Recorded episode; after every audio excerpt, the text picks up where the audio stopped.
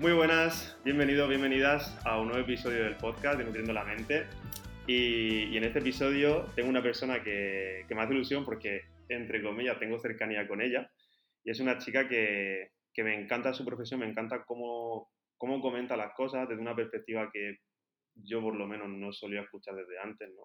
Y es el mundo de la psicología, de la salud mental, algo que está tan de moda, sobre todo desde la pandemia, que parece que, que cada vez hay más... Eh, no problemas, pero más visibilidad en este aspecto, pero igualmente también hay muchas dudas, incluso demasiada sobreinformación, incluso mucha incertidumbre, ¿no?, de cómo tratarlas incluso.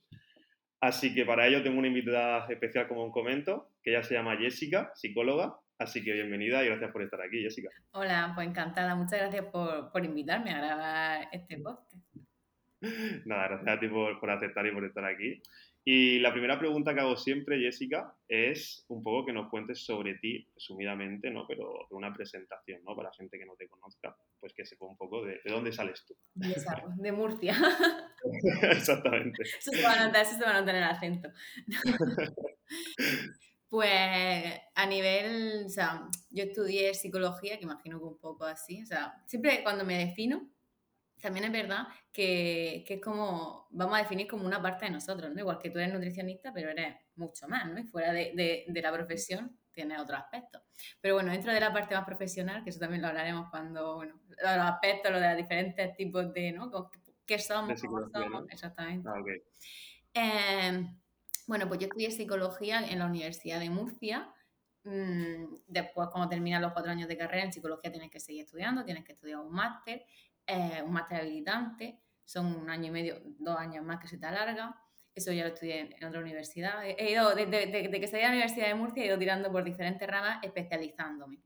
La Universidad de Murcia, la carrera, luego la Universidad de Almería hizo un máster en terapias contextuales, que actualmente es desde la rama de la que yo trabajo, que esto que es, ¿no? Pues es como un poco entender los problemas psicológicos dentro del contexto en el que se producen, no como criterios diagnósticos, no, tú no eres una etiqueta, sino que entendemos tu problema dentro de, de, del contexto. De lo que te pasa, ¿no? Eh... Exactamente, dentro de la situación. Si hablamos de la alimentación, si alguien tiene un problema, pues no cojo y te cojo unos criterios y digo, mira, pues tienes un trastorno por atracón, ¿no?, un trastorno... Claro. Por restricción, anorexia. No, no, sino que cojamos eso, la etiqueta simplemente a mí me sirve para...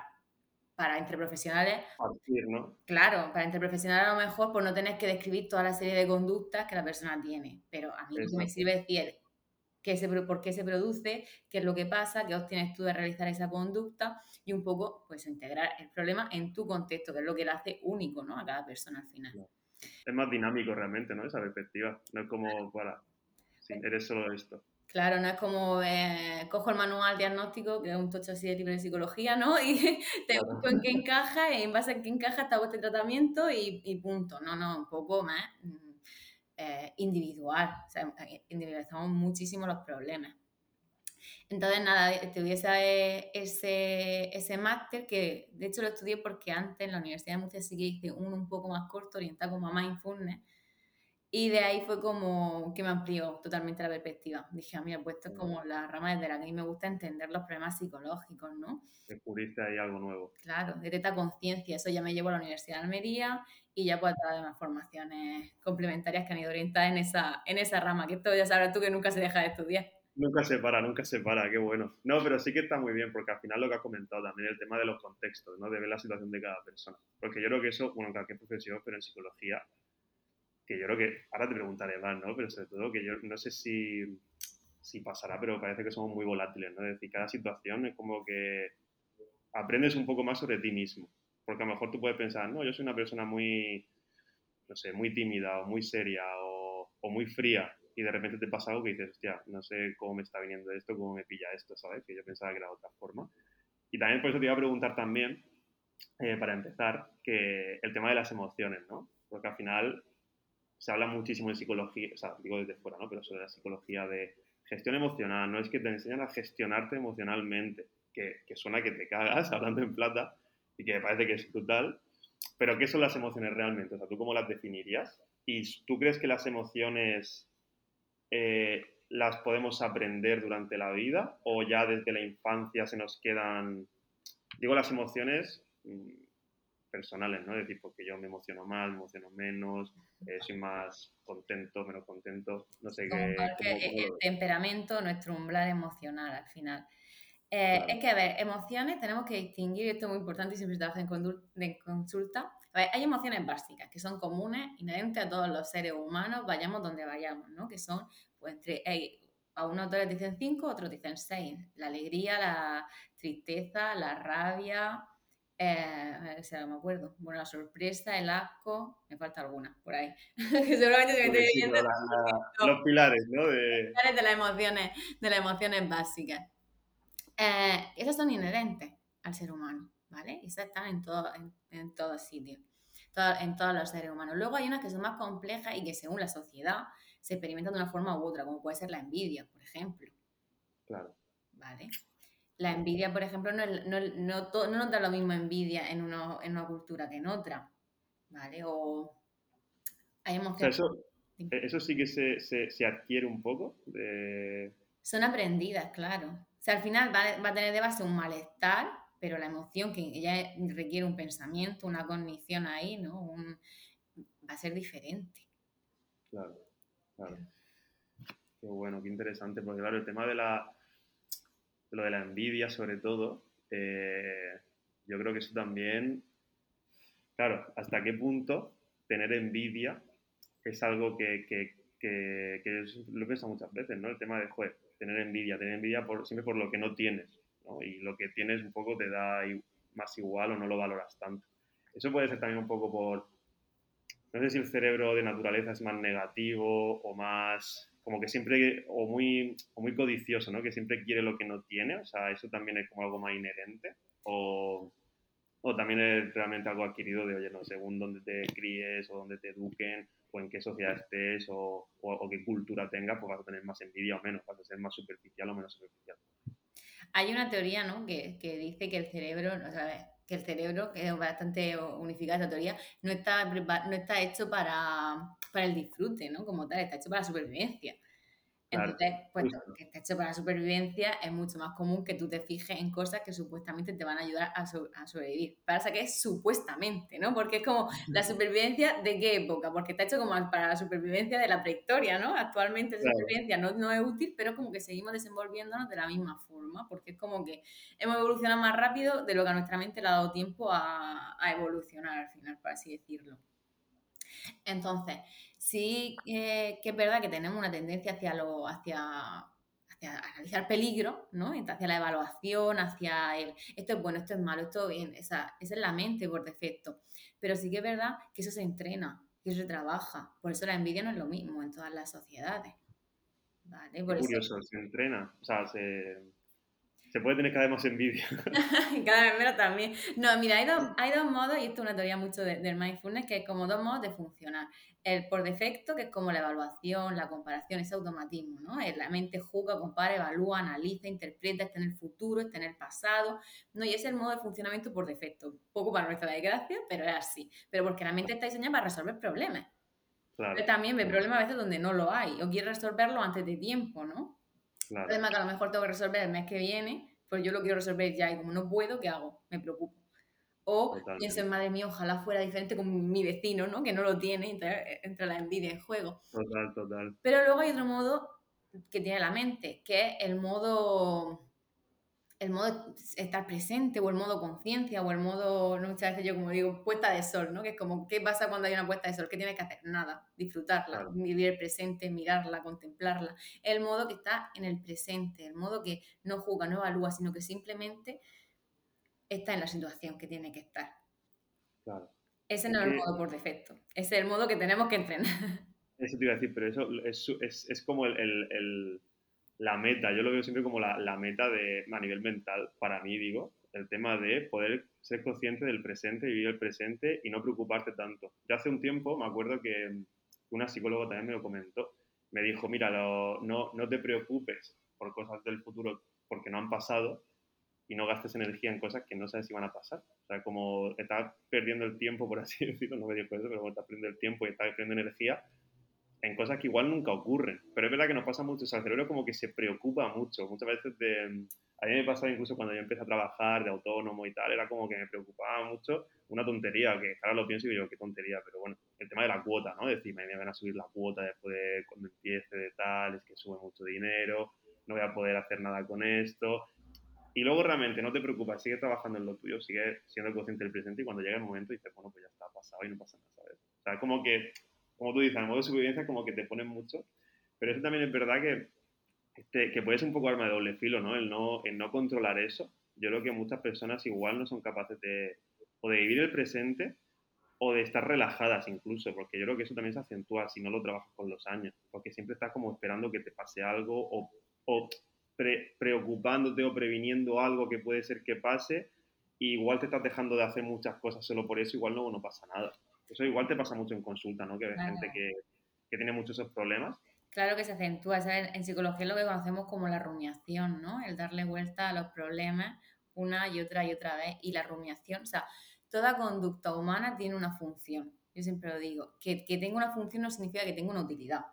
Es que es diferente, función que utilidad, claro. O sea, no, es interesante. Tiene una función, ¿por qué? Porque no, no somos masocas en ese sentido, ¿no? Sobre nuestra mente, que, que tiende a lo negativo, no lo hace por torturarnos. No piensa, ah, venga, voy a torturar. No, lo hace por protegernos. Entonces, cuando yo le doy muchas vueltas a los problemas, cuando tú, por ejemplo, estabas con esa preocupación, buscaba algo. Posiblemente el control. El control de un hecho que no podías controlar. Entonces, ¿qué trata de hacerlo? Pues lo controlo mentalmente. No puedo controlar la vida real, pues lo controlo en mi cabeza. ¿Qué pasa? Que ese control a nosotros nos produce una sensación de control y de alivio. Es como me estoy ocupando, cuando en realidad no me estoy ocupando. Entonces, mi mente sí entiende que yo me estoy ocupando. Y como cree que me estoy ocupando, dice, qué bien, ¿no? Siente ese alivio de, muy a corto plazo, siente un pequeño alivio. ¿Qué va a hacer la próxima vez?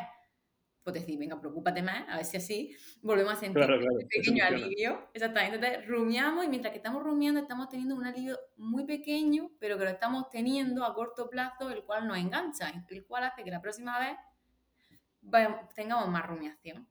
Entonces, claro. tenemos que romper eso. Es que eso es muy complicado. Además, también eso también puede pasar un poco el tema, el tema ansiedad, ¿no? Porque eso al final también te genera mucha ansiedad. Pero ya no digo el preocuparte a nivel laboral, sino en cualquier aspecto de tu vida. Preocuparte, preocuparte, te genera un estado siempre, yo creo, de, de, de alerta, ¿no? De, uh-huh. de irascibilidad casi, ¿no? Porque como tú dices, como no lo puedes controlar del todo, hay gente que igual es más nerviosa que otra, que, que se pone incluso peor.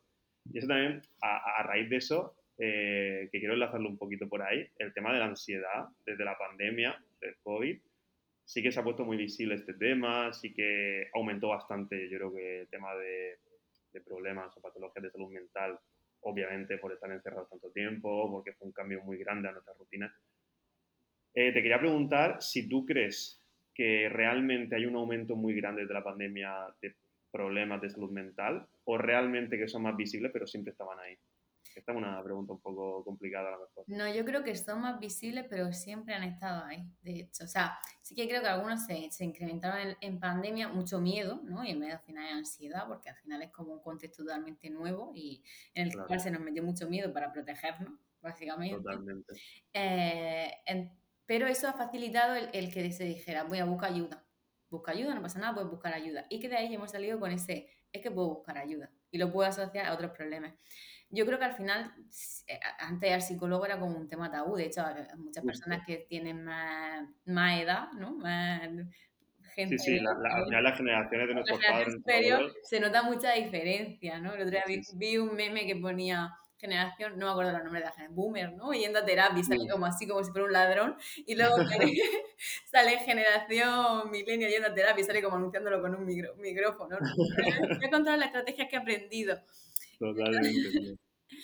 Entonces creo que problemas siempre ha habido, porque los problemas son, como he dicho, a nivel contextual. Si, y si entendemos los problemas como a nivel contextual, siempre que pase algo en el mundo, una pandemia, una crisis, un, los problemas psicológicos, pues están ahí al final. Entonces yo creo que siempre han habido, solo que ahora hay más visibilidad. Y es que ella, la psicología ha tomado un boom. O sea, quiero decir, hay anuncios sobre la terapia. Hay anuncios sobre la terapia. ¿Cuándo has visto tú un anuncio sobre la terapia? O sea, total, ¿eh? Es que era un tabú, pero, pero a nivel estructural de la sociedad. O sea, es decir, al psicólogo. Además, en, en sanidad pública tampoco creo que está muy potenciado el tema de la psicología. No lo sé, te pregunto. No, no, ¿O cómo no. lo ves tú? ¿Cómo está a nivel de salud pública una persona que vaya a los a su centro de salud pide cita, la cita igual le llega mucho tiempo después, como en todo, pero a lo mejor luego la atención no es tan grande o tan buena, no, no se invierte mucho, ¿no?, en todavía ahí. Para nada, porque solo pensar que para acceder a ser psicólogo público tienes que hacer, hay cien, ciento y poco plazas, ¿no? Para las, no sé si, si cuántas personas se presentan, tres mil o cuatro mil personas, o sea, es una locura, y cada año, o sea, la gente se, se queja mucho, y hay el ratio, creo que es de los menores de Europa, ¿no?, de por, por de psicólogo por persona, entonces, claro. De los menores de Europa. Sí, sí, o sea, yo, eh, yo no he hecho uso de ese servicio, sí que tengo pacientes que han hecho mucho uso del servicio de psicología a nivel público, que al final han acabado yendo al privado porque pues me han dado citas eh, cada tres meses, vale. Pero claro, una cita de quince minutos, no puedo, es imposible hacer terapia porque es imposible hacer un seguimiento de la persona. Exactamente, que es muy difícil, muy difícil. Pero sí que me parece interesante, ¿no?, lo que tú dices, que se ha dado más visibilidad, que es verdad que ha sido sí. un boom, igual ha sido, la pandemia fue un poco de... de visibilidad también para la persona, es decir, hostia, tengo un problema, o sea, o, o necesito que alguien me ayude con esto y, y tengo que salir de... de o sea, y quién sabe, a lo mejor así conseguimos que se vean también más plazas a nivel, a nivel público. Sí, sí, yo creo que sí, o sea, eso espero yo también con nutrición y con otras cosas que, que, que seguramente yo nunca, nunca aplique, pero, pero yo creo que sí, porque al final es como que la sociedad va empujando un poco hacia eso. Eso yo tengo mi opinión de, sí, de sí, cómo sí. se ha estructurado la salud pública, la sanidad pública. Serían barreras, o sea, quiero decir, por ejemplo, si hubiera un nutricionista, un psicólogo en atención primaria, serían barreras muy grandes que yo creo que al final económicamente esa, esa opinión se ahorraría dinero, porque, sí, sí, porque serían, o sea, iría al médico y en lugar de tener que luego ir con un problema mayor, con una depresión más grande, con un tal o con, o, o, con alimentación, ¿no? Cualquier problema, serían barreras ahí que se podría poner solución cuando el problema está en el momento, ¿no? No esperar. Sí, es que yo tengo una opinión y es que yo pienso que, que la, la sanidad pública en España, y no lo, no lo veo mal y lo entiendo, ¿eh?, me refiero, pero yo creo que ahora mismo está, es muy médicocentrista y, es, y va muy enfocada a, eh, a tratamiento y a curar, por así decirlo, pero no a prevenir. Al síntoma también. Exactamente, claro. exactamente. Entonces, claro, al final lo que tú dices, yo creo que sí que hay estudios que, que lo muestran, ¿no? Que, que al final... apostar por, por, por profesiones que, que ayuden a la prevención, como psicología, como nutrición, como fisio, o bueno, otras profesiones de la salud, ahorraría mucho dinero y también mucha carga laboral a los médicos, a los enfermeros, a la gente que trabaja en el hospital, porque al final, claro, es como, oye, viene gente que ya está con una enfermedad, una patología, un problema, lo tratas, perfecto, pero si no lo tratas desde el inicio, cada vez te van a llegar más, te van a llegar los nuevos, más la gente que reincida... Y al final eso llega un momento que, que, que explota, o sea, no, no puedes llevarlo. Y lo que pasa ahora, ¿no? Por eso hay una cita cada tres meses, cada seis meses, uh-huh. que es como, hostia, no, no puedes llevarlo. Entonces, también hay muchos lobbies ahí, yo creo que también muchos intereses sí. de, que los frenan un poco. Y en psicología entra mucho en juego la... O sea, por ejemplo, la medicación, quiero decir, en, cuando, uno va, cuando un paciente va a una consulta médica, o sea, lo, lo, ahí sale con medicación. En una claro. consulta de psicología, por lo menos en mi consulta de psicología, no saldrías con medicación. O sea, si yo pudiera recetar, no saldrías con medicación. Los psicólogos no han recetado, pero no saldrías con medicación. Entonces, en quince minutos tú no puedes saber la vida de una persona para saber si necesita, si necesita una medicación o no. Y, claro. y en quince tirando por lo alto, te tiras menos tiempo en la consulta con un médico. Y aún así sales con un antidepresivo y con un ansiolítico, me parece increíble. Solo porque la has dicho... No, porque realmente, igual eso no, no soluciona el problema realmente que tienes. O sea, es como un parche. ¿No? De decir, bueno, el problema va a estar ahí, solo que igual te enteras menos, pero claro. si por lo que sea se acentúa, pues igual sí que necesitas... Eso, a mí en nutrición me pasa mucho que mucha gente me ha preguntado en consulta, cada vez menos, ¿eh? Pero mucha gente me pregunta, oye, ¿hay algo que me pueda tomar? Sobre todo pasa para pérdida de grasa, pérdida de peso. ¿Hay algo que me pueda tomar que haga que esto vaya más rápido? O... Y yo siempre digo lo mismo, digo, mira, si existiese algo que hiciese, que fuese más rápido, y fuese más eficiente, o sea, es que yo sería el primero que usaría, vamos, cien mil pastillas de esas, o sea, me refiero, así que a mí me vendría de, de puta madre hablando en plata, pero es que no lo hay, y aparte, que como digo yo, lo que es interesante es atacar un poco el problema, ¿no? Oye, mira, mejora la base, y a partir de ahí ya, igual luego necesito una cosa, otra, algo de apoyo, pero no habría problema, ¿sabes? Y el tema también, tú encima también lo, lo tratas mucho, sobre todo en tus redes sociales y tu profesión, como has dicho al principio, ¿no? De lo que luego te fuiste formando, que trabajas sobre, desde la aceptación.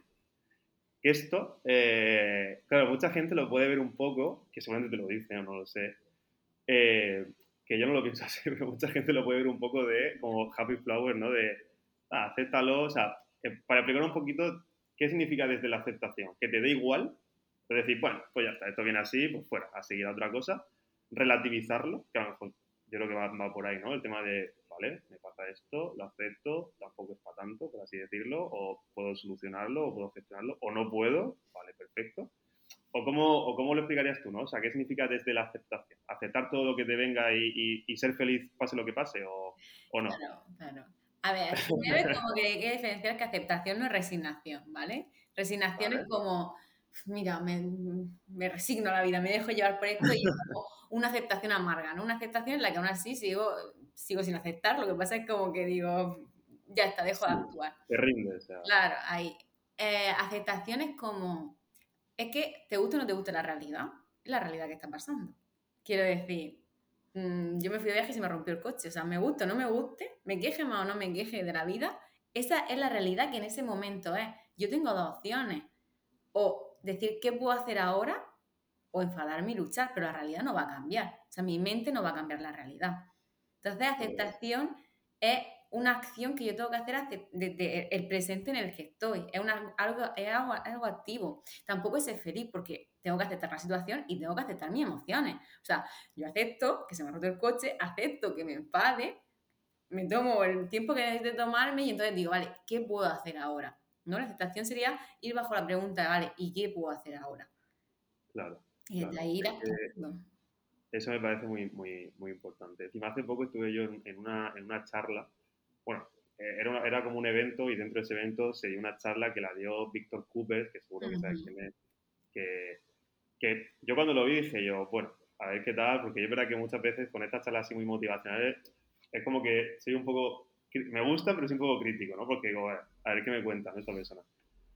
Y es verdad que el, el hombre me gustó bastante, pero porque de inicio dijo, mira, yo no soy psicólogo, no soy profesional, dice, yo leo mucho y yo vengo aquí a hablaros de mi perspectiva, ¿sabes? Sin ningún, o sea, no quiere ni tratar ni nada. Entonces, a mí eso me gusta como que se deje un poco claro y a partir de ahí pues, te cuenta su cosa y tú lo que quieras, ¿sabes?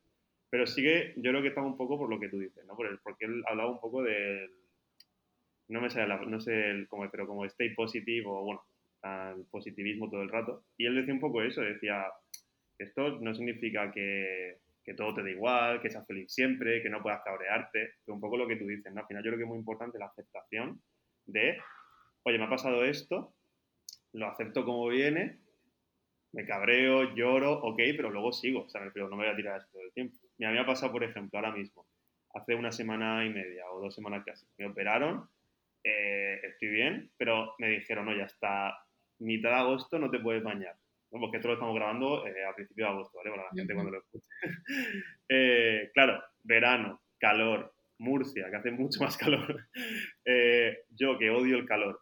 Eh, claro, no poder bañarme y además estar un poco incómodo todo el rato, yo pensé, mira, tengo dos opciones, o cabrearme y estar dos semanas cabreado como un mono, no hacer nada y resignarme, como tú dices. O decir, pues mira, me cabreo, me molesta, pero voy a pensar otra cosa. Digo, bueno, pero puedo hacer esto, puedo hacer lo otro, me puedo mojar hasta X punto del cuerpo, no sé, cosas al final que me ayuden a sobrellevarlo mucho mejor. Pero eso también, claro, yo porque también, entre comillas, he llevado un proceso de aprendizaje de, ese, de eso, pero, pero el tema de aceptar las cosas como vienen, aunque, aunque te dejes tu tiempo, uh-huh. es muy difícil. Porque, por ejemplo, se pasará mucho con el tema de, de la ansiedad, del el desamor, por ejemplo, ¿no? O sea, suele ser un tema que yo creo que... Te iba a preguntar, ¿cuál es? ¿Tú consideras que el desamor es de las experiencias más, voy a decir traumáticas, pero bueno, más negativas a más nivel difíciles, de... ¿no? Más difíciles de, de, de sobrellevar, porque es verdad que es una experiencia que yo creo que a todo el mundo la ha pasado y es un momento que a lo mejor te sientes muy, muy, muy impotente, muy... Que son muchísimas emociones juntas, además lo que ahí veo... Y no puedes controlarlo, como has dicho tú antes. Claro que no puedes controlar sí. y que la aceptación se basa en aceptar esas emociones, o sea, tú lo que tienes que aceptar no es solo la situación, sino las emociones que te genera esa situación. El dolor, el desánimo, el, la tristeza cuando venga y después pues, ver qué puedes hacer con ello. No va a cambiarla porque la emoción, al final, eso es una cosa que tenemos que entender, las emociones también es que tienen su propio curso y que le da igual lo que tú quieras o no quieras. Yo siempre digo, ¿no? Que tratar de cambiar una emoción es como si le dijéramos al cuerpo, venga, haz la digestión más rápido. Que claro. quiero, vamos a ver, no, no le pediría a tu cuerpo que hiciera la digestión más rápido. Entonces, si encuentras de determinada forma, tienes que dejar que una emoción haga su curva normal, suba y baje. Pues cuando hablamos de, de, del desamor, de, la, de ruptura, de lo que sea, son emociones, eso, son emociones complejas, pero ¿por qué? Porque lógicamente pues cada persona, cada cultura la vive de una determinada manera y que además muchas veces entra en juego lo que sentimos y lo que pensamos, que a veces están totalmente, totalmente en contra. Es como, yo quiero dejar a esta persona, no, imagínate, en una ruptura, quiero dejar a esta persona, jolines, pero es que todavía siento cosas por ella. Pero lo tengo que... cariño, claro, claro. Claro, porque no me conviene, pero entonces ahí es como que, no, que las personas hacen un lío y entonces piensan, entonces a lo mejor si sigo sintiendo cosas porque quiero seguir con él. Y ahí en, entra también algo que se utiliza en todo, pero aquí se ve muy claro que yo siempre digo, es que no tienes que hacer caso a tus emociones. Tus emociones no siempre tienen razón, en la mayoría de las veces no tienen razón porque las emociones son algo primitivo, ¿no? Y entonces vale. hay veces que... que con todo, es que a lo mejor yo no tengo yo no tengo ganas de levantarme un lunes por la mañana, que hoy es lunes, y, y decir, pero me levanto, y si yo hiciera caso a mi emoción, cuando a mí me suena el despertador, pues yo hubiera dicho, me quedo en la cama. No, no, claro. Y sin embargo no lo hago, me antepongo igual, pero yo qué quiero para mi vida, ¿no? Para mi vida, pues yo quiero, voy a trabajar, quiero hacer esto hoy, porque es lo que me va a venir bien a largo plazo. Hablando de, muchas veces del amor, es lo mismo, ¿no? Vas a tener X emociones que van a ser complejas, que, que a lo mejor no van a orientar tu decisión, pero tienes que pensar qué quieres para tu vida. Es y que... esta teoría vale para todo, ¿eh? Claro, por ejemplo, el desamor, o sea, me, me, le he sacado el tema porque me parece que, que es como que puedes sacar mucha información, pero para muchísimas cosas. Es algo como muy complejo. O sea, y muy, muy lo que tú has dicho antes, de no controlar una situación, de frust- o sea, frustración, impotencia, gestión, preocupación, o sea, como que tiene todo de golpe. Tristeza, eh, o no entenderlo, ¿no? Si estoy en la otra parte, incluso de no entiendo nada. Eh, pero, por ejemplo, también es verdad que hay muchas personas, que eso yo tengo curiosidad, ¿eh? Eh, por si me puedes dar una explicación incluso, pero hay muchas personas que, que, que todos conocemos que a lo mejor dicen, si esta persona pues lleva las emociones muy por dentro, o sea, es decir, que no se nota, es, es como una coraza, ¿no? Pero a lo mejor no se la pone él, pero a lo mejor es así, o sea, tiene esa personalidad, o parece que no le afectan tanto las cosas, o que supera más rápido X cosas de otra. Eso que es un rasgo, yo creo que de la personalidad de cada, de cada uno. ¿La personalidad también es algo que, que aprendemos? ¿O que ya cuando nacemos desde bebés es como, no, mira, es que innatamente esta persona es más tímida? Me lo invento. Yo, yo, yo creo que no, pero igual... No, no, bajo mi punto de vista, yo enfoque de terapias contextuales, cojo un enfoque bastante conductista, ya, esa. Entonces, eh, eso quiere decir que, que, aprend- que la mayoría de parte de las cosas son aprendidas, ¿vale? Podemos, vamos a decir que nacemos con cierto temperamento, por llamarlo de una manera, ¿no? Con ciertas cosas innatas, pero eso se va a modificar con el ambiente. Yo en terapia siempre le digo muchas veces a, a los pacientes, mira, si hubieras nacido en la India, ¿crees que te estarías comportando como te estás comportando ahora? Posiblemente no, quiero decir, para nada. O sea, cuando tú viajas hay un choque cultural increíble y eso es aprendizaje que se va manteniendo. Entonces, eh, yo creo que aprendemos durante toda nuestra vida a relacionarnos de determinadas maneras. Y hay cosas que no somos capaces de percibir, que posiblemente nos hayan pasado y a lo mejor no le hayamos dado la importancia, pero eso haya hecho que pues, en un determinado momento reaccionemos de una determinada forma, lo cual crea ese aprendizaje que va a hacer, yo qué sé, voy el primer día a clase y un compañero no se quiere sentar conmigo y entonces a mí eso ya me hace que ese día me siente un poco más solo. Y a lo mejor eso es como el efecto mariposa, ¿no? Que hace que al día siguiente haga lo mismo, que hace que en primaria, que hubiera sido diferente... Entonces la persona dice, no, es que yo soy así, y a lo mejor es que no, no identificamos el, el momento concreto de aprendizaje en el que se produjo eso. Claro, claro. Pero es muy sí, bueno sí. que sea un aprendizaje, ¿eh? Porque si consideramos que fuera innato no, no lo podríamos cambiar, pero si lo vemos como un aprendizaje, lo podemos cambiar. Total, porque mucha gente es tímida, es tímida. Bueno, yo soy una persona muy tímida. Hay gente que me conoce que me dice que no, pero yo soy una persona muy tímida. Eh, aunque no lo parezca a veces, pero eh, se trabaja. El tema de ese trabajo me refiero, pues oye, pues te expones o te obligas un poco, pero también lo que tú dices, yo creo que mucho más el ambiente, ¿no? Porque yo creo que si una persona tímida o, o bueno, o, o que no se suele abrir mucho, se abre de repente, pero ve que, que la respuesta del ambiente no ha sido lo que esperaba, es como que igual te cierras el doble, ¿sabes? Pero yo creo que es algo muy personal de, bueno, no pasa nada, sigue intentándolo. Por eso también, yo creo que muchas personas que, que se llevan, o sea, que todo lo que le pasa no lo sueltan. Se lo comen, se lo comen, es decir, lo vas acumulando y luego mucha gente o explota o, o con alguien, es decir, no tiene nada, no sé, eso puede, puede pasar mucho en las relaciones de pareja o en las relaciones de familia o en amigos muy cercanos, ¿no? Que a lo mejor te pasan mil cosas, no dicen nada, no dicen nada, llega un día y al que tienes al lado pues le sueltas el estúpido, ¿no? De, pum, te, te ha tocado a ti. O te lo comes tú para adentro, es decir, que te metes tú solo en tu habitación y te pones a llorar o lo que sea. Claro, claro, me lo estoy poniendo un, un, un extremo. Eh, ¿Tú cómo ves el tema de hablar las cosas? De, ¿tú crees que, que, sí, que es muchísimo mejor siempre hablarlo con alguien? Yo, yo, yo creo que sí, ¿eh? De, porque lo relativizan mucho, lo comprenden de otra forma, a lo mejor tienen otro punto de vista. ¿O crees que incluso en algunas cosas que te pasan es mejor o, o igual de bien guardártelo y quedártelo para ti? O... Yo creo que eso va a depender muchas veces de cada persona también. Y también eso, mira, hablando también de las relaciones, que es donde mucho se ve, porque muchas veces, imagínate, uno de la pareja tiene esa necesidad de, de, de hablar las cosas porque a él le viene muy bien y siente que le viene muy bien, y la otra persona, por lo mejor, pues cuando le pasa algo necesita más, pues irse, estar solo, uh, pensarlo un rato y luego, por lo mejor, hablarlo si acaso, o no, pero como a lo mejor más internamente. Y entonces la persona a lo mejor que siente que hay que hablar más dice, pero cuéntamelo, pero vamos a hablarlo, pero... Y la otra persona como, no hay un poco entender... Claro. claro, lo que es mejor para mí o, o mi estrategia para ti es otra estrategia distinta. Entonces depende un poco de las personas. Sí que es verdad que ahí va a depender que si sientes que no te está haciendo bien el guardarte las cosas, a lo mejor tendrías que hablarlas, ¿no? Es como que muchas veces no es que yo soy así, no necesito hablar con nadie, y a lo mejor no, ¿vale? A lo mejor es que aprendí a hacer una estrategia, pero no, la está, no va a pasar, es sostenible. Claro, es que eso también es muy importante, ¿eh? Porque mucha gente se lo guarda, se lo guarda y igual eso le crea otros problemas, ¿no? Porque al final es como lo que hemos hablado antes, me guardo esto que me pasa, esto otro, aumento como mi preocupación o, o lo que tengo en la cabeza y ya me genera ansiedad o cualquier cosa. O cualquier como siempre cosa. Hay que ver, como siempre he dicho, la utilidad de la, de la conducta que estás haciendo. O sea, quiere decirte, ¿no? Si te es útil o si no te es útil realmente a largo plazo, no, no a medio plazo, porque a, me, a corto plazo a lo mejor te alivia no. mucho encerrarte, pero a largo plazo te está creando problemas, ¿no? De cierta claro. manera. Entonces, porque para ti el, el, el, el, la meta, ¿no? El prime, la cima de, de, de una persona que...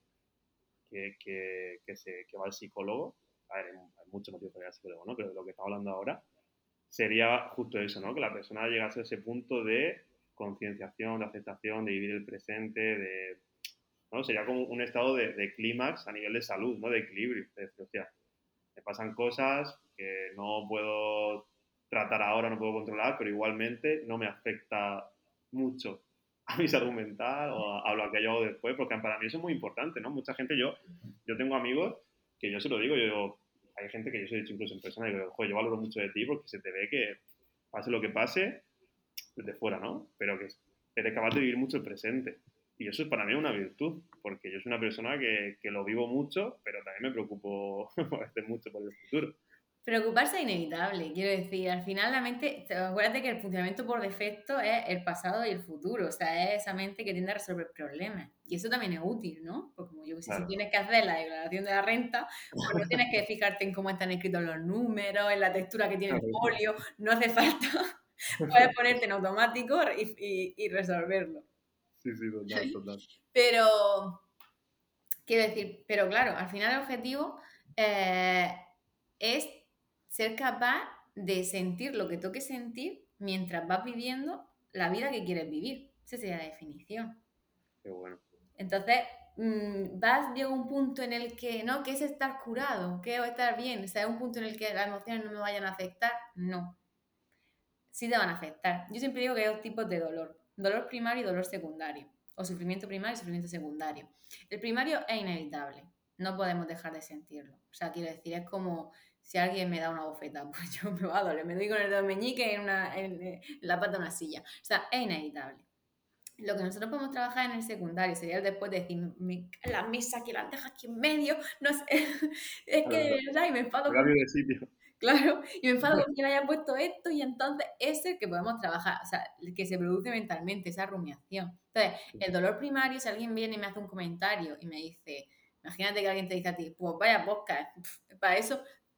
vamos a ver, quiero decir, es que yo quiero que no me duela. Pues no, o sea, no, o sea, a lo mejor te duele, a lo mejor esa primera bofetada pues te la llevas y ese dolor es el que tienes que aceptar, ¿no? Es que se trabaja con la aceptación. Entonces después el otro es, madre mía, esta persona será desconsiderada, pero yo le digo a él lo que tiene que hacer, pero de verdad o no será tan bueno como parece, o madre mía, si no lo hago, si lo cambio. Ese es el que se trabaja, ¿no? Ese es el que, el que se puede trabajar y el que se puede cambiar, ¿no? Esas rumiaciones. Y el que marca la diferencia, yo creo. El que marca la diferencia. Todo. Pero tienes que partir de aceptar el primario. O sea, tú no puedes ser un ladrillo que no tenga emociones, ¿no? Que le diga cosas y no sienta ni parezca. No, no, tú, tú vas a sentir. Lo que pasa es que ese dolor lo aceptarás y se quedará menos tiempo al final, porque cuanto más aceptamos, paradójicamente, ¿no? Cuando acepto, la emoción se disuelve y cuando no la acepto se convierte en lucha, lo cual incrementa ese dolor y ese malestar. Qué bueno. Sí, sí, totalmente, ¿eh? Además, eso también incluso enlaza con... con... lo que has dicho antes, ¿no? También lo de, oye, pues hoy el lunes me levanto, pues a lo mejor el primario sería como el, no quiero irme, o sea, que, el despertarte, ¿no? Decir, joder, ya estoy cabreado, ¿no? Por así decirlo, yo quiero dormir más. Pero el secundario es, bueno, ya está, me he despertado, ya voy a empezar el día, ¿sabes? O incluso muchas veces también, que tú has hablado de, de la procrastinación, también de... Porque eso es interesante, ¿sabes? Tú crees que el cerebro es gandul por naturaleza, así de, así de entrada, porque es verdad, siempre se valora mucho la gente que es muy trabajadora, que tiene mucha fuerza de voluntad. Yo creo que si se valora mucho eso es porque los generales que no tengamos fuerza de voluntad o que seamos muy gandules. O también que somos muy cómodos, ¿no? También el cerebro, yo creo que el ser humano al final siempre busca estar lo más cómodo posible. Entonces, claro... Sí, si el cerebro... Digo... Hay dos cosas, yo siempre digo, dos cosas que nos definen a los seres humanos, o sea, que nos mueven. La búsqueda de placer, la evitación del dolor. El dolor entendido como, como cualquier cosa, ¿no? Como malestar en el sentido de me tengo que levantar porque me he dicho que iba a hacer deporte. O tengo que ir a hacer no sé qué cosa. O sea, quiero decir... Entonces, los seres humanos estamos diseñados para buscar el placer y evitar el dolor, como todos los mamíferos del planeta. Claro, ¿qué pasa? Claro. Que somos más complejos. Y al final hay muchas cosas que no se puede basar nuestra vida solamente en buscar el placer o la calma y evitar el dolor. Claro. Igual, primero, cuando, haciendo cosas que te duelen un poco, luego consigues placer. La vida. Exactamente. O consigues por lo menos saber que estás viviendo la vida que quieres vivir, como siempre digo, ¿no? Que es el objetivo. Es que eso es muy difícil, eso es muy complicado, ¿eh? Porque mucho, eso, fíjate, que hace poco lo hablé eh, con, con un amigo muy cercano, eh, el tema de, de, de encontrar, que a ver, esto es muy filosófico, muy arcaico, pero como encontrar un motivo vital, entre, o sea, no un motivo vital de yo venir aquí al mundo a hacer un edificio, o sea, que puede ser, pero... pero Pero cualquier cosa, ¿no? Decir, oye, ¿por qué estoy...? O sea, ¿qué, qué quiero conseguir yo? Es decir, ¿cómo, qué, ¿qué vida quiero vivir o qué quiero conseguir yo? Yo creo que eso también es muy importante, porque al final es algo que yo creo que mucha gente no se pregunta, que muchas veces por inercia vas viviendo. Pues, inercia me refiero, pues, oye... Automatismo, ¿no? Como hemos dicho, la mente que funciona automático. Claro, estudio, hago una carrera, trabajo, tengo familia, eh, tal, me jubilo y me muero, ¿no? Como... Y a lo mejor ha pasado todo ese tiempo y, y has sido feliz, no digo que no, pero igual nunca has tenido en cuenta qué es lo que realmente querías hacer o, o qué es lo que más te movía, ya no digo a nivel laboral, ¿eh? Digo de, oye, pues me mueve mucho esto, porque también como puede ser un poco de lo que tú dices, la vida que quiero vivir, o sea, estoy trabajando de esto, pero aparte, pues tengo también la fuerza de coger y digo, no, no, pero yo quiero hacer esto. Y eso también yo creo que el tema de la ambición es un tema que también yo creo que provoca mucho, mucho... Bueno, no lo sé, ¿eh? Pero muchos problemas a muchas personas, ¿no? Porque yo, yo siempre digo que la, para mí la ambición es súper importante. O sea, yo soy una persona muy, muy ambiciosa, la verdad, pero no lo veo algo negativo, porque para mí es algo muy positivo porque me empuja a hacer muchas cosas que si no, estaría en el sofá todo el día, claro. Sí, sí, eh, en, psico- la... en psicología, esto que estás diciendo, se, bueno, en psicología dentro de la terapia que yo hago, que ahora, que dentro del enfoque de terapias contextuales hay una más específica de, de, que es de terapia, que básicamente... trabajo que se llama terapia de aceptación y compromiso. Entonces, la aceptación ya le hemos hablado, que es todo lo que no puedo cambiar, ¿no? Todas mis emociones, todo. Pero el compromiso ¿con qué? El compromiso con mi vida, el compromiso con crear una vida que merezca la pena ser vivida. Y eso en terapia se trabaja desde un concepto que se llama valores, ¿no? Valores.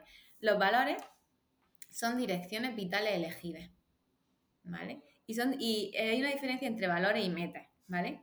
Porque una meta es como algo que alcanzo y cuando lo alcanzo desaparece. Por ejemplo, yo que sé, quiero sacar una segunda carrera. En el momento en el que yo la vaya la alcance, se desvanece. Ya no hay meta. ¿Vale? Sin embargo, las direcciones eh, siempre van a estar disponibles.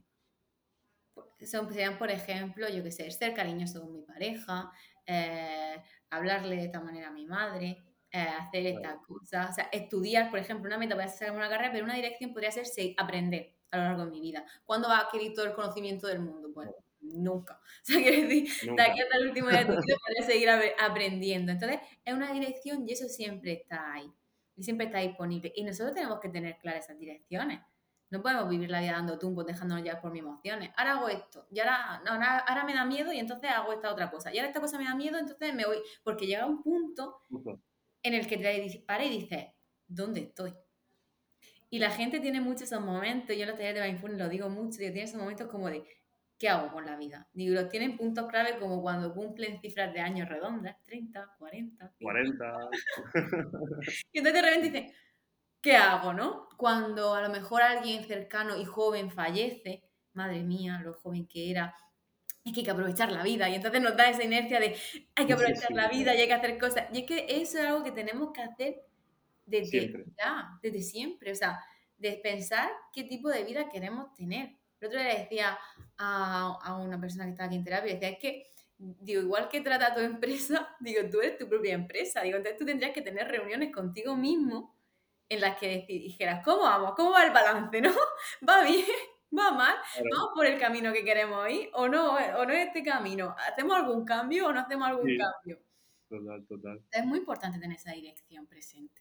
Yo, yo eso, por ejemplo, también, eh, yo creo que, hablando un poco de la ambición, ahora te pregunto otra cosa, pero eh, yo ya te digo, para mí la ambición es súper importante en una persona, o sea, en cualquiera, ¿vale? Pero, pero no por nada, sino porque yo creo que ya me hice un poco de esa persona a nivel de, No, no digo ambición de voy a ser millonario, voy a tener trabajo, voy a ser el tío más tal o la tía más tal. No, no. O sea, yo me refiero a ambición por, como tú dices, ¿no? Decir, oye, pues, pues tengo esta meta o me gustaría aprender esto o estoy por esta línea, ¿no? O sea, tengo esta dirección. Yo eso también lo valoro mucho, ¿no? A ver, tampoco, yo creo que todo el mundo tiene un poco de ambición, ¿no? Pero es que no tener nada de ambición también te convierte un poco en, joder, que... Sí, es como un barco movido, ¿no? Movido por el viento. Claro, exactamente. A eso me refiero, ¿no? Como que te da todo igual, oye, no te puede dar todo igual.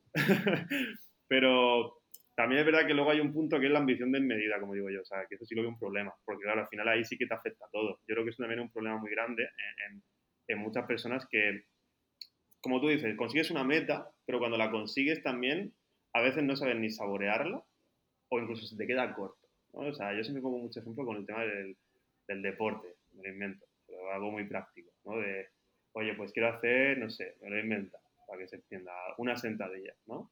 Y no puedes hacer una sentadilla. Y cuando te haces una sentadilla, igual llevas un año para hacer una sentadilla, lo siguiente que piensas es, ahora quiero dos. Y si hago una solo, vaya mierda. Y es como, tío, llevas un año para hacerte una, disfrútalo un poco y sigue, ¿sabes? Pero esa ambición desmedida que, que no te deja como disfrutar cada paso que das, estás como siempre persiguiendo algo, persiguiendo algo, persiguiendo algo, como esa, con ese estrés o esa, esa ambición desmedida, como digo, y nunca disfrutas, y cuando llegas al, al, al final del trayecto es como que dices, joder, mmm, todo lo que he conseguido. Muchas veces yo creo que, que por, por el... La gente mueve mucho, como has dicho tú antes, ¿no? El tema de la envidia o de fijarnos siempre en el que está mejor que tú, aparentemente, ¿no? O sea, nunca nos fijamos en el que está peor, como digo yo. O sea, siempre, siempre te fijas en el que está mejor. Pero el que está peor, bueno, ya está peor, pero porque le pasa eso, ¿no? ¿Sabes? Pero me da igual. Yo quiero lo otro. Eso también... Como tú has dicho al principio, es cultural, pero eso me parece muy interesante porque también eso te, te, a mucha gente le crea mucha frustración, le crea mucha impotencia y le crea que, que no disfrute su presente o que se piense menos válido incluso, ¿no? Y hace poco salía, que yo no sé si lo has visto un poco, ¿no? Pero salía el tema de, del hombre este de Yados Fitness, no sé si sabes quién es. Sí sé quién es. Bueno, que se ha hecho muy viral ahora. Yo sí que lo conocía y lo seguía desde hace mucho tiempo, pero por puro entretenimiento, no por, no por conocimiento. Eh... Pero sí que se hace muy viral ahora, para que no lo conozca, pues bueno, es un chico, es un hombre que se dedica al mundo del fitness, que es millonario, que vive en Estados Unidos, es español, y el tío pues tiene un mensaje bastante, bastante polarizado, es decir, es muy extremista con lo que él piensa, que yo, hasta ese punto, yo lo veo genial, me refiero, oye, tú piensas esto, a tope con tu idea, o sea, la cosa es que el noventa por ciento no está de acuerdo contigo, pero tú piensas eso y lo defiendes, tío, chapó, genial, a mí eso siempre lo respeto y me, me parece genial. Eh, si, si no falta de respeto a alguien directamente, me refiero. Eh, pero este, este, este chico, por ejemplo, sí que su mentalidad es mucho de si no llegas a un mínimo, como que parece que tu vida no vale la pena o, o, no, o, o es una mierda, ¿no? Y yo creo que a mucha gente también le pasa eso por, por mucha envidia, que puede llegar a pensarlo de sí mismo. Y eso, no sé si tú en consulta te pasa, gente que se infravalora mucho, gente que se cree muy pequeña, gente que le cuesta mucho como crecerse. ¿Y eso tú por qué crees que pasa? ¿O, o cómo, cómo lo trabajarías incluso, ¿no? El tema de, oye, cómo, aparte de lo que hemos comentado ya, pero en parte. ¿Por qué creo que pasa? Yo creo que es muy social. Yo vale. creo que siempre... Piensa que al final a nosotros que nos han vendido, es como que siempre... Eh, la felicidad va a estar en un punto más allá, ¿vale? Si eh, estás en el instituto, cuando encuentres la carrera que te guste y estudies lo que te guste, cuando estudies la carrera que te guste, cuando trabajes, ¿no? Y puedas trabajar, cuando trabajes, cuando tengas un poco más de estabilidad, y cuando tengas un poco más de estabilidad, a lo mejor cuando tengas un poco una familia, si lo quieres tener, o tengas eh, libertad como para viajar y hacer cosas, cuando tienes esa libertad, cuando... Entonces como que parece que la felicidad siempre va a estar en un punto más allá, porque creo que el concepto de felicidad lo tenemos erróneo, partiendo de esa base, ¿no?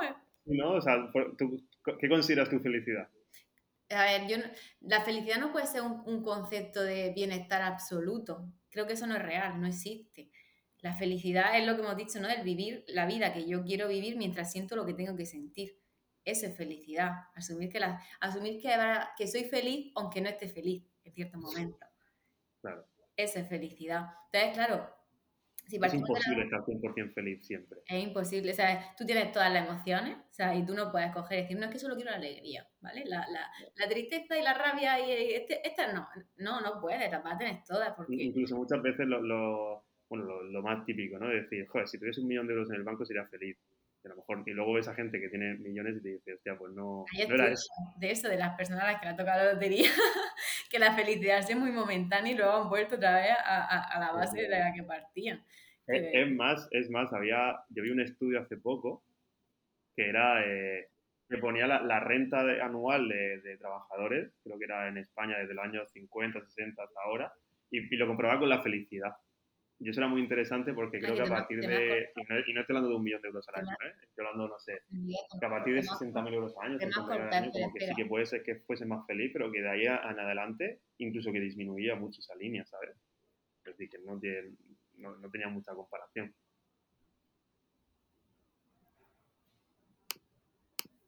Vale, ya. Pues yo vi un estudio hace poco que comparaba justo la renta anual de las personas con la felicidad. Para comparar mucho lo que siempre se dice, dinero, felicidad, porque parece que siempre más dinero, más dinero, más felicidad. Y ponía que, que era curioso que a partir de una renta anual, que no era un millón de euros al año ni muchísimo menos, o sea, igual estamos hablando de entre cuarenta y sesenta mil euros, que está bastante bien, pero que no es un millón de euros, que es verdad que sí que parecía que ahí sí que la felicidad va aumentando, pero que a partir de ahí hacia arriba, que incluso que bajaba mucho la curva, es decir, que, que bajaba bastante. Entonces, claro, ahí era como un poco de decir, hostia, yo creo que al final, y creo que también lo ponía en el estudio, ¿no? La felicidad en ese aspecto del dinero, yo creo que lo que te da más es tranquilidad cuando tienes tus necesidades básicas cubiertas, pero a partir de ahí hay otras cosas que importan mucho más, ¿no? Que lo que estábamos hablando, ¿no? Lo que, ¿cómo, cómo enfocas tú eso? Claro, es que ahí, o sea, hay que tener en cuenta, yo te, en la carrera, si no me equivoco, y ya estoy haciendo visión antaño, o sea que a lo mejor está distorsionada, pero me acuerdo que vimos un estudio similar que eh, pasaba eso, ¿no? Una, llegando a un punto se estabilizaba o bajaba, eh, pero sí que es verdad que, por ejemplo, o sea, el dinero se necesitaba como para llegar a un mínimo. Entonces, cuando llegaba a un mínimo de necesidades cubiertas, ya era como, ya está, hasta aquí. Porque sí que es verdad que si no tienes ese mínimo, hablamos de los problemas, muchos problemas psicológicos son contextuales, cuando hay una crisis hay muchos problemas, porque lógicamente, o sea, cuando tengo un jefe que me putea en la oficina, pues también, y no lo puedo dejar el trabajo porque no tengo la... no tengo el nivel económico, la seguridad de dejarlo.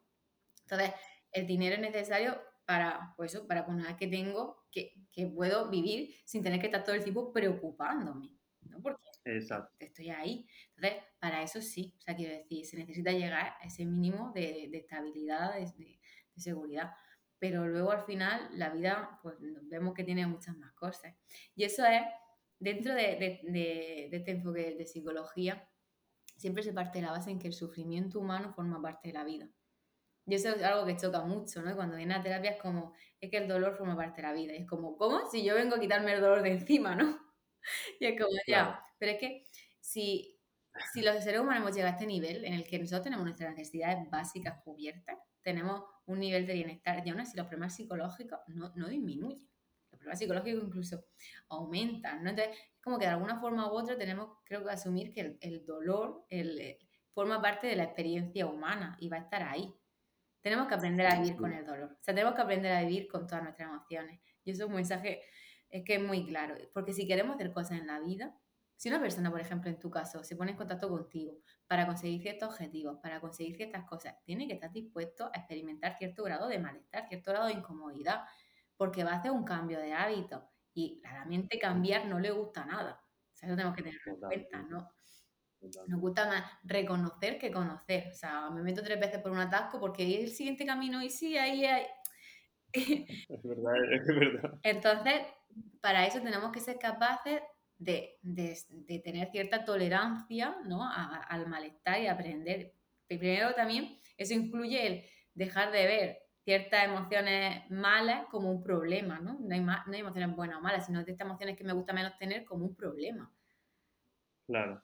Claro. Tengo que sentirlo todo. Eso, eso encima es, es casi que un mensaje también religioso, ¿sabes? En plan, de la religión parece que no, pero habla mucho del tema del sufrimiento. Es decir, la vida es sufrimiento también, ¿sabes? Pero no por eso, que no es que sea yo aquí súper religioso, pero bueno, creo que me la recuerda mucho porque es, que es cierto. Y también es verdad que somos muy como muy nostálgicos, porque lo has dicho ahora, lo de como, cuando, conforme vas creciendo, vas haciéndote mayor, parece que vas teniendo más problemas o más preocupaciones, ¿no? Es decir, pues... Pues sí, porque al final, pues, oye, pues ya familia, amigos, pareja, trabajo, casa, hijos, eh, tal, o sea, como que un coche, o sea, como muchas cosas que dices tú, joder. Y muchas veces siempre pensamos, yo es que hace diez años era súper feliz y no lo sabía, cuando era pequeño no había preocupaciones. Pero esa es la mente al pasado, porque también tu mente dirá, madre mía, cuando mi hijo es tan grande, dentro de diez años, entonces yo podré viajar. Y el caso es que siempre estás como en un momento... Justo. En el que no estás, quiero decir, y, y te das cuenta, ni el pasado ni el futuro existen. El pasado existe porque somos capaces de recordarlo y el futuro existe, entre comillas, porque, porque lo, lo imaginamos, pero no, no existe como tal, es una expectativa. Claro. Y muchas veces, y aparte, me das cuenta, vamos a pasar aquí en, en consulta también, las personas nos montamos una expectativa de cómo deberían de ser las cosas y luego nos decepcionamos cuando esa expectativa no se cumple.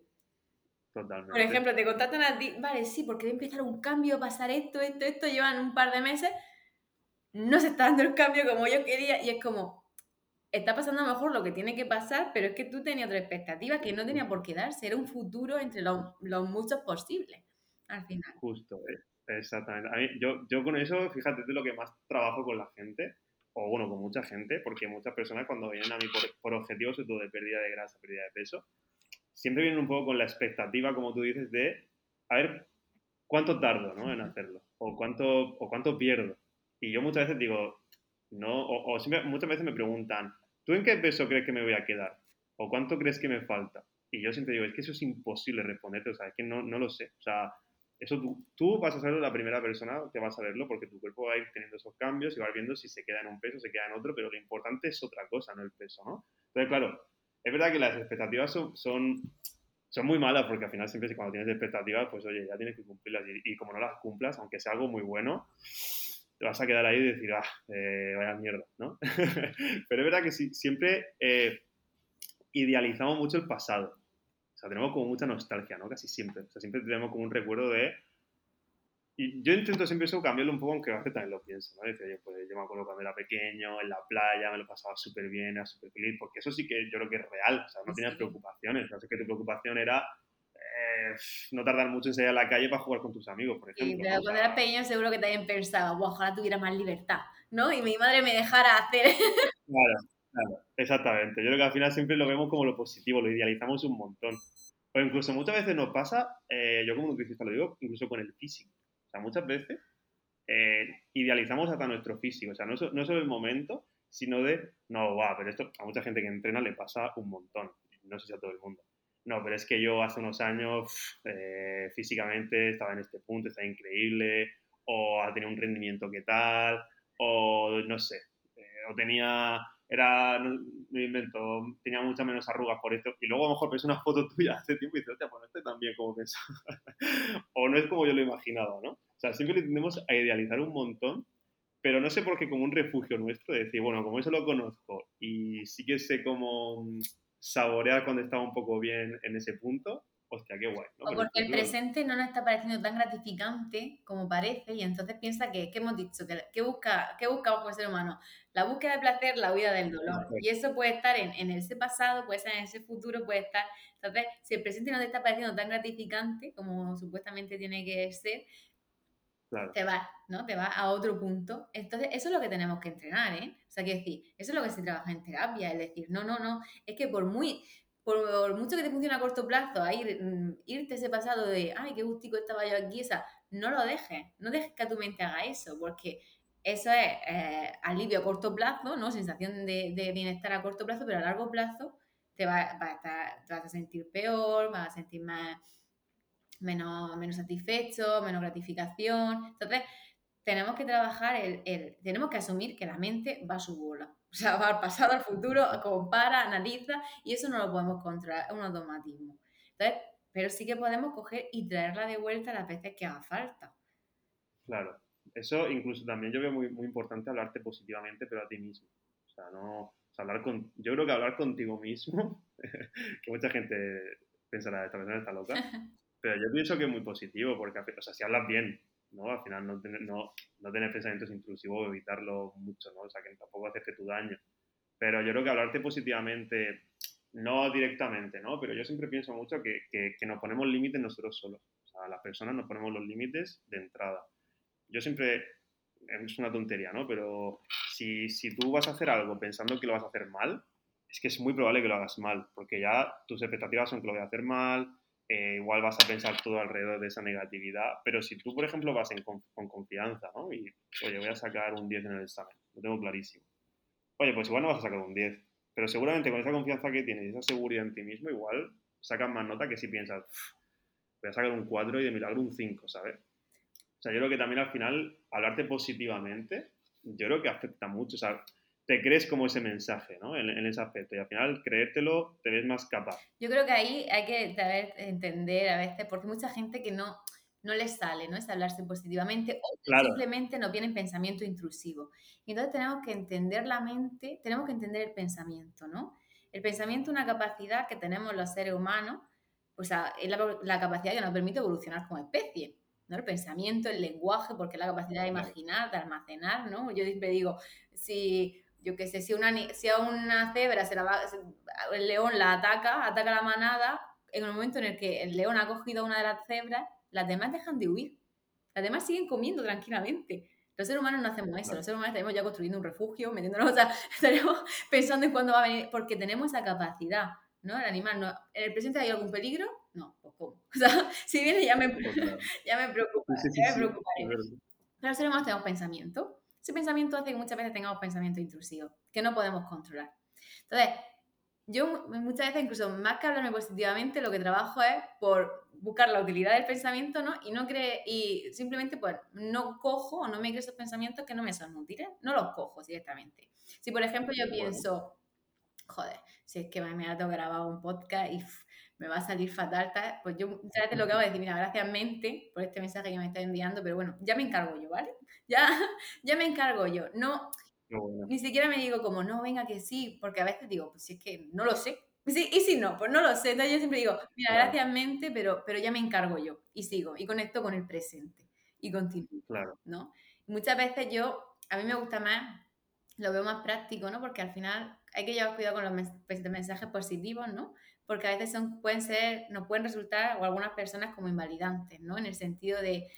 De, es que no, no me siento capaz y encima de todo me tengo que supuestamente hablar positivo o sentirme capaz y como la emoción no la puedo controlar, pues es que a lo mejor no, vale, no me voy a sentir capaz. Entonces más bien es como, te sientes, sientes inseguridad, pues vete con tu inseguridad a tu examen y si tu mente te manda el mensaje de que te va a ir mal, simplemente ve, observa que es un pensamiento, un pensamiento, no una realidad absoluta de las cosas.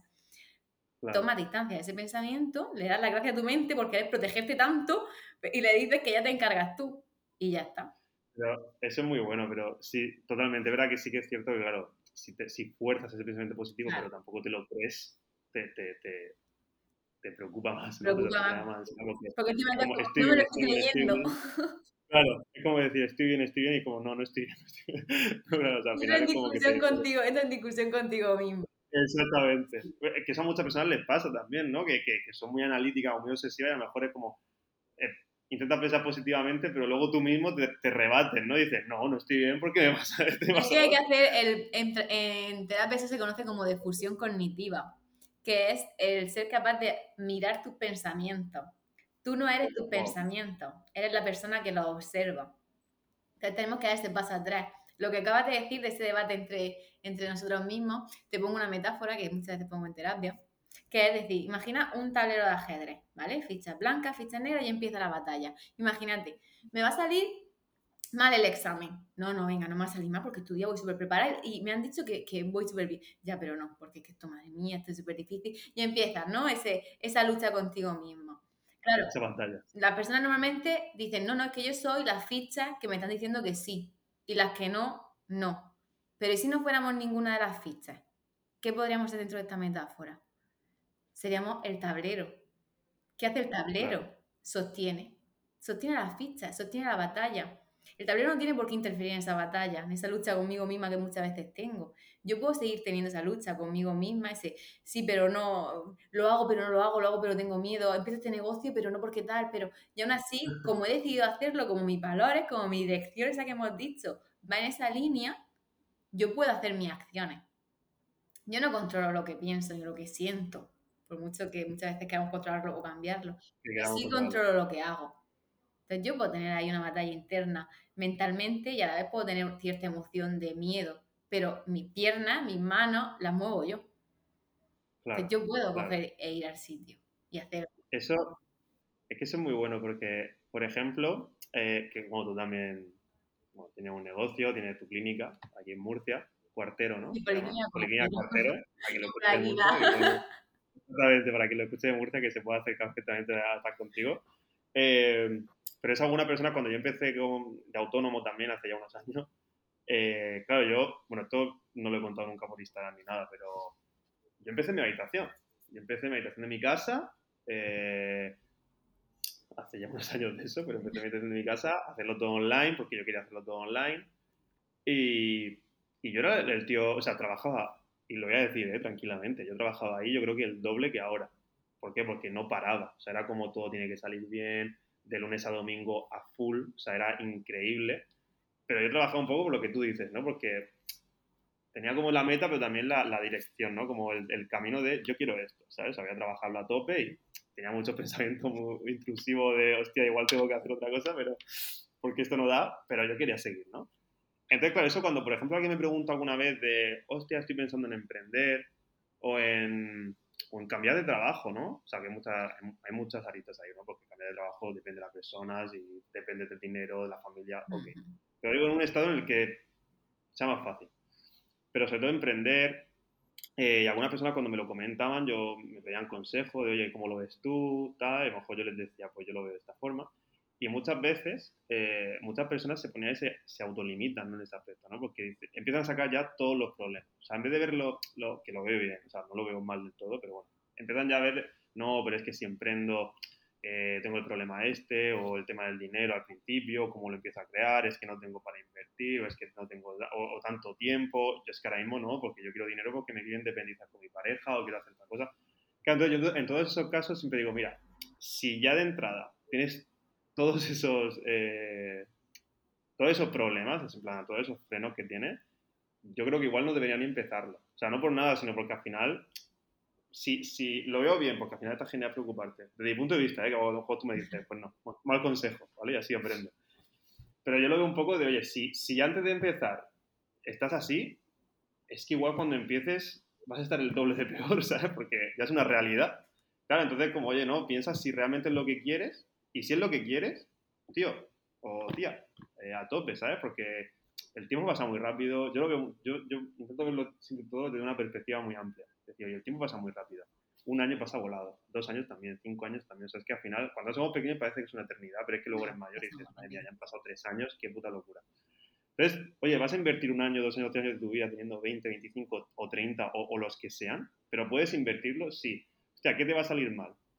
es que luego siempre puedes sacar aprendizaje, luego siempre puedes dar marcha atrás o hacer otra cosa, pero es que si te sale más o menos bien, vas a estar mucho más tranquilo contigo mismo, ¿no? Yo creo que al final, a eso me refiero con que muchas veces nos autolimitamos y tenemos muchos miedos, como dices, el cerebro nos protege un montón, pero yo creo que ahí es lo que tú dices de ese punto de, vale, ok, gracias por todo lo que me ahí estás está. diciendo, pero yo quiero hacer esto. Esa ¿vale? discusión está. cognitiva, ¿y dónde hay que aplicar esa discusión cognitiva y buscar la utilidad del pensamiento, ¿no? El pensamiento, como hemos dicho, es como una, como una caja de herramientas. Quiero decir, si a mí mi mente, yo siempre digo en consulta, me da un martillo, y yo no necesito un martillo, no hace falta que ponga a pegar martillazos. Ah, no, es que lo que me ves me ha dado. Claro, claro. ¿No? Muchas de las personas dicen, es que yo soy así, ¿no? Me tengo un martillo. Vamos a ver, vale, tiene un martillo, pero si te pones a rebuscar un poquito y si no lo tienes, no pasa nada, lo puedes crear, porque mientras que estés vivo puedes aprender. O sea, claro. puedes buscar nuevas, nuevas herramientas al final. Claro. Entonces, ahí es como, yo más bien le digo a la persona, ¿vas a estar dispuesto a anteponerte a tus miedos? ¿Vas a estar dispuesto a no dejarte llevar por esos pensamientos que muy posiblemente aparezcan, que muy posiblemente te inciten a eh, abandonar o, o te digan que lo has hecho mal? ¿O estás dispuesto a, a sentir malestar por vivir, eh, por en este caso, la experiencia que quieres vivir? Si la respuesta es sí, claro. adelante, ¿no? Y si la respuesta es no, entonces ya, pues...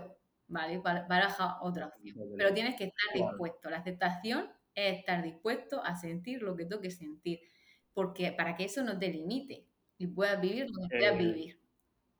Eh, siempre volvemos un poco a, a... ¿Te das cuenta? Como siempre viene circular y volvemos a... Sí, pero, pero es que, es que, o sea, que la, yo pienso igual. O sea, la verdad que yo lo veo tal cual. O sea, al final es... Oye, como te has comentado antes, la vida es sufrimiento, es preocupación, tienes que... que preocuparte, o sea, obviamente, como tú comentas, ¿no? Si voy a empezar un negocio, obviamente que tengo que preocuparme por si voy a abrir un local, y que te vas a preocupar, que la preocupación es innata, quiero decir. Claro, es que tenemos que dejar, o sea... que nos limiten, y cuando ese pensamiento esté dejando de ser útil, porque claro que sí, la preocupación es útil para que yo me pueda encargar de, pero una vez que me he encargado, o no me puedo encargar porque a lo mejor es un plan de la semana que viene, pues entonces claro. tengo que ser capaz de decir, vale, gracias mente, ya me ocuparé cuando llegue el momento, dejo ese pensamiento ahí y entonces me centro en el presente, en lo que puedo hacer. Exactamente, exactamente. Y pues mira, Jessica, que llevamos ya una horita, pero para ir terminando, que tampoco te quiero tirar aquí toda la mañana, eh, te voy a preguntar un par de cosillas más, ¿vale? Eh, lo que has dicho también, que lo has comentado ahora, que me parece interesante, el tema de mucha gente que se, se escuda, no, pero mucha gente, no, es que yo soy así. Como no me, no me cambies, porque yo soy así y te gusta bien y no tan bien. Eso, eh, o sea, esos eso, eso rasgos de personalidad que tiene mucha gente, pero como he hablado al principio, ¿no? Cosas que vas aprendiendo de, oye, pues yo soy así, porque al final te hace muchísimo más encerrarte, o gente incluso que no es capaz de, de tratar sus problemas, es decir, con, con, la, con, con amigos, por ejemplo, ¿no? Gente que a lo mejor uh-huh. tiene un problema y para pasar de ese problema... dice, bueno, pues que pase el tiempo, se olvida, o se me olvida a mí, y ya se acaba el problema, ¿no? Que mucha gente también no sabe gestionar el tema de, oye, no sé tratar estos problemas con alguien. Eso, por ejemplo, tú, tú crees que, que, o sea, yo imagino que sí, ¿no? Pero que se puede trabajar mucho, ¿no? O sea, realmente una persona puede trabajar mucho eso, y al final yo creo que son igual faltas de... de no sé, de herramientas sociales a la hora de, de trabajar con la gente, o sea... Yo eso lo veo importante, porque al final no estás, o sea, todo eso te lo estás comiendo tú y no gestionas bien todos lo, lo, los problemas que tienes. Tú puedes cambiar, estás en el momento de tu vida en el que estés. Esa es la pregunta, justo. Puedes cambiar, ¿no? O sea, eso, me gustaría terminar un poco hablando de eso, ¿no? O sea, una persona puede moldearse durante toda su vida, pues, independientemente de la edad que tenga. Porque... Independientemente, ¿no? Puede ser que se cueste más porque tengan más aprendizaje, ¿no? Es como los niños son más fáciles porque al final parten de una base... Claro, menos, un lienzo en blanco. Exactamente, pero puedes cambiar. ¿Qué pasa? Que para ti cambiar te va a resultar incómodo, porque es como romper, dejar de hacer lo que siempre has estado haciendo. Y, y hemos dicho que realmente las cosas nuevas le gustan regular, ¿no? Entonces, cambiar va a ser incómodo. Entonces, muchas veces la gente esa incomodidad la interpreta como un no puedo, ¿no? No lo hago. Pero esa incomodidad forma parte del proceso de cambio, tenemos que aceptarla.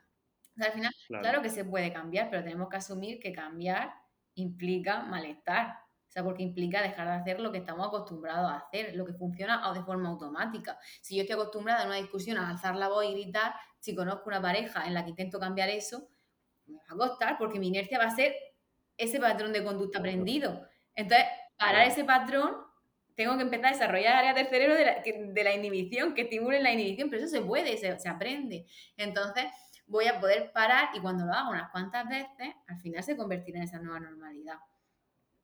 Eso, es que es súper importante, ¿eh? O sea, el saber que puede moldear esas cosas. El yo soy así pero no existe, ¿no? El que, o sea, para quien no esté escuchando, claro. El yo soy así, si lo decía alguna vez, no existe, no es real. O sea, puede que te cueste hacer algo distinto, o sea, lo que nos definen son nuestras conductas, no nuestras emociones. Entonces, podemos hacer algo distinto aunque nos haga sentir más incómodo, por así decirlo. Y nunca le diga a nadie yo soy así, porque como no. Más bien sería poder decir, yo es que tengo la costumbre de hacer esto, es que tengo... Tengo la costumbre de no darte la razón nunca. No, no tengo darte la razón nunca. Tengo la, si fuera más psicológico, tengo la tendencia de conducta de no darte la razón nunca. Tengo el patrón de aprendizaje. Pero eso es muy importante, ¿eh? Porque mucha gente igual, oye, eh, te iba a decir, o, o sea, por perdida en ese aspecto de decir, mira, yo soy así, ya está, y es muy difícil cambiarme. O no, oye, mira, todo se puede moldear y cambiar un poquito. Sobre todo porque al final vivimos en una sociedad y... Y ya no solo por las personas que te rodean, pero igual por ti misma también, mucha gente puede decir, hostia, es que me mejora la calidad de vida, porque al final pues tengo menos problemas, o lo soluciono mejor, uh-huh. ¿Sabes? Y es como, hostia, pues me hago vivir mucho mejor el presente. Y ya la última pregunta, que sí que te la he comentado antes de empezar, que te la iba a hacer. ¿Qué piensas también del, del tema de los, de los quads que hay a nivel, es que no sé ni cómo se llama, quads motivacionales? Sí, o, o life coaching o cosas así que... Sí, que sí el, el coaching, eh, exactamente, que... Que, que como te he comentado, no, no, no busco el morbo ni tal, pero simplemente de, de si tú, para la gente que lo esté escuchando, que a lo mejor ha ido a, a una sesión de coach o, o algo así, es decir, gente que a lo mejor no tiene una titulación eh, o no tiene las herramientas a lo mejor para ayudar a alguien, si tú lo ves algo peligroso, es decir, oye, pues mira, tener cuidado por esto, por esto, fijaros en esto o en otro, o tienes indiferencia, ¿no? A nivel de, de pues mira, es que me da igual porque no ni va a hacer bien ni va a hacer mal, o a lo mejor... Bueno, es que eso, fíjate, que depende mucho de la persona que también coja esa herramienta y cómo la utilice. Quiero decir, claro. Hay personas que, yo que sé, que hacen talleres de mindfulness o que hacen, yo que sé, sí, cosas así, y que, vale, pues no hay ningún problema, porque al final es algo grupal que a lo mejor el psicólogo pues no está, puede hacerlo, pero no, yo que sé, no, no se dedica a hacer sesiones de meditación como tal, porque se dedica claro. a hacer terapia, se dedica a hacer otras cosas. Entonces, ¿hay algún problema? Pues realmente, bueno, pues no, pero mientras que no salga esa parcela, ¿cuál es el problema? Que quedarse en esa parcela es muy complicado. Y entonces al final empiezas como, no, no estoy tratando ningún tipo de problema, pero sí que lo vas a estar tratando. Entonces, las personas sí que es verdad que tendrían que tener mucha conciencia. ¿Qué pasa? Muchas veces vemos que no se tiene. Y es como, pero es que yo en realidad con lo que sé no puedo hacer, no necesito tener una carrera, vale. Pero es que tú tienes una carrera porque tu psicólogo está colegiado, un nutricionista también, o sea, y, y tenemos un control y nos vigilan y tenemos que movernos bajo una evidencia bueno. científica y tenemos que formarnos y tenemos que, tenemos cosas que, que no tanto para mí, sino para la seguridad de la persona con la que trabajo, total. Que es muy necesaria. Entonces, pienso que supone un peligro, depende de la persona, no va a depender de, de la persona y de, y de la honestidad y eso que, que esa persona... pues tenga, pero que al final a todas las personas que, neces- que tengan que recurrir a alguien, siempre recurrir a, a un psicólogo, porque al final se vendía mucho como que la, la psicología era para tratar cuando la persona estaba mal, ¿no? Y el coaching para cuando se quieren alcanzar metas o cuando no se tiene, pero por ejemplo estos nuevos enfoques de terapia, de los que yo trabajo, eso se rompe por completo, porque al final es compromiso, claro, ¿no? Aceptación y compromiso, y entonces tú trabajas por alcanzar cosas, no, no por aliviar el malestar. Yo no trabajo por aliviar el malestar, el alivio del malestar es una cosa que se da secundariamente en terapia mientras vas trabajando esa aceptación y, ese, y esa creación de vida. Entonces, claro. Son figuras es que realmente no deberían de estar, pero puesto que están, si se, se trabajan con más, porque tampoco lo dice una persona, estudiate seis años de carrera para hacer, yo que sé, talleres de meditación. No, vale, ¿no? O para que te hagas clases de yoga y luego te meten cosas de meditación y hacer algo más o lo que sea. No, vale, pero... Como... Intentar ser crítico. Exacto, ¿no? Intentar ser crítico, intentar saber que al final es como llegas hasta una parcela muy pequeña y te quedas ahí. Claro, y todo lo demás, claro. Al final, tienes que saber claro. derivar. Yo, yo pienso un poco parecido, ¿verdad? Porque en nutrición, por ejemplo, también hay muchísimo intrusivo. Claro. Eh, y fíjate, yo creo que con la edad... ¿no? Lo vas aceptando, ¿no? Como has dicho antes, porque yo creo que yo cuando empecé, cuando estaba en la carrera sobre todo, a mí, yo lo, yo lo admito, a mí me, me, me, me cabreaba un montón el tema del intrusismo. O sea, era algo que posiblemente en ese momento era de lo que más me molestaba del mundo laboral. Del, de, pero hasta, hasta tal punto que a veces incluso yo mismo me, me invalidaba mucho. Decir, joder, es que ya no solo es la competencia con mis compañeros, sino con gente de, que no son ni mis compañeros, ¿no? Entonces lo veía como muy... Estaba súper, súper, súper en contra. Y luego con el tiempo... Eh, por varias partes lo aceptas, pero es lo que tú dices. Yo creo que te das cuenta que, por un lado, sí que digo, a ver, puede ser peligroso porque depende de qué, qué hagan y, y a quién se lo hagan, pues igual, estás metiendo ahí una, una, desde una mala relación con la comida hasta un problema eh, más serio, ¿no? A nivel de patología. Ok. Pero sí que es verdad que luego yo eh, estoy en un, en un punto de, mira, eso va a estar ahí. Yo no lo puedo... Aceptación, ¿no? Eso va a existir siempre. Eh, y a mí no me afecta. ¿Por qué? Porque al final hay, hay, hay pastel para todo, por así decirlo. Es decir, hay, hay, somos muchas personas, o sea, no te van a quitar clientes, que es lo que se piensa mucho. No es que la persona se dedica a esto, me está quitando clientes. Oye, no. Eso, eso lo, va, lo va a decidir el, el, el cliente o el paciente al final, o sea, a quién va.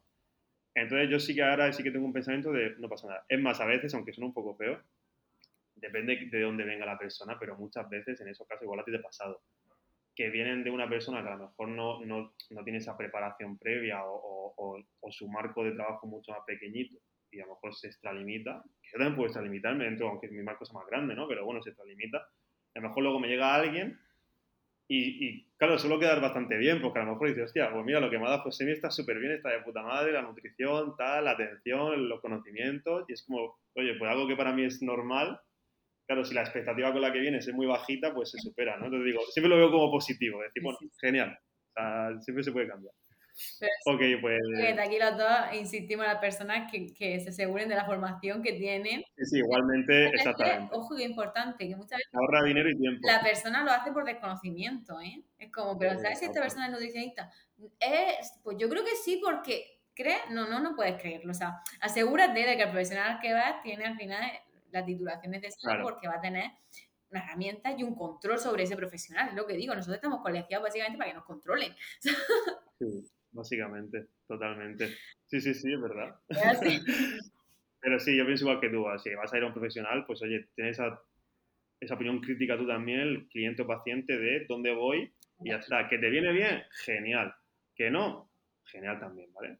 Eh, que muchas veces se dice eso también, no, ya, pero es que dentro de los psicólogos nos dicen también nutricionistas malos o psicólogos malos, obviamente, pero seguramente el porcentaje sea mucho menor, ¿vale? Eh, así que nada, Jessica, pues, oye, mira, al final se nos ha ido una horita veinte prácticamente, pero, pero sobre todo darte las gracias, como te he dicho al principio, me ha encantado hablar contigo todo esto. Además, yo que de psicología y de todas estas cosas estaría hablando todo, todo el día. Yo también podría seguir aquí y hacemos un podcast de...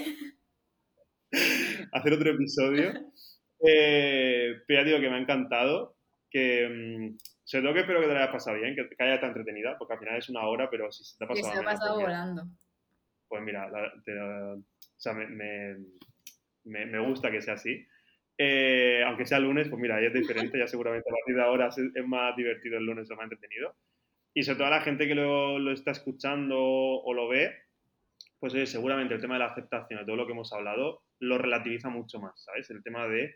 O sea, como... Porque muchas veces como que buscamos el psicólogo para que nos no, quite el problema, ¿sabes? Nos quite de, el malestar.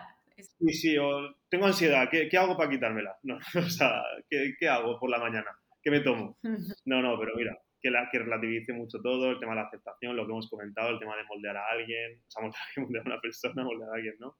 Eh, pero todo eso que me parece muy interesante y que la persona también igual viendo esto, escuchándolo también, puede dar incluso un paso más allá y decir, oye, voy a intentar yo trabajar esto, ¿sabes? Porque al final yo lo veo como trabajar en ti mismo, es un desarrollo personal, de voy a hacer mejor, pero para mí. Y si es mejor para ti, luego para... Para el resto, exactamente. Exactamente. Así que, así que nada, Jessica, eh, si te quieres despedir, pues... Pues nada, adelante. Darte las gracias por darme la oportunidad, ¿no?, de grabar. Es la segunda vez nada más que, que grabo algo así. Algo, mira. Como siempre estaba ner- yo estaba nerviosa, pero como siempre aceptación de la emoción, ya seguí. Así que muchas gracias eh, por darme la oportunidad, por contar conmigo y nada, estoy encantada, un placer. Pues nada, el placer es mío y a la gente que lo está viendo escuchando, que muchas gracias por estar ahí y que nos vemos en otro episodio. Así que nada, hasta luego.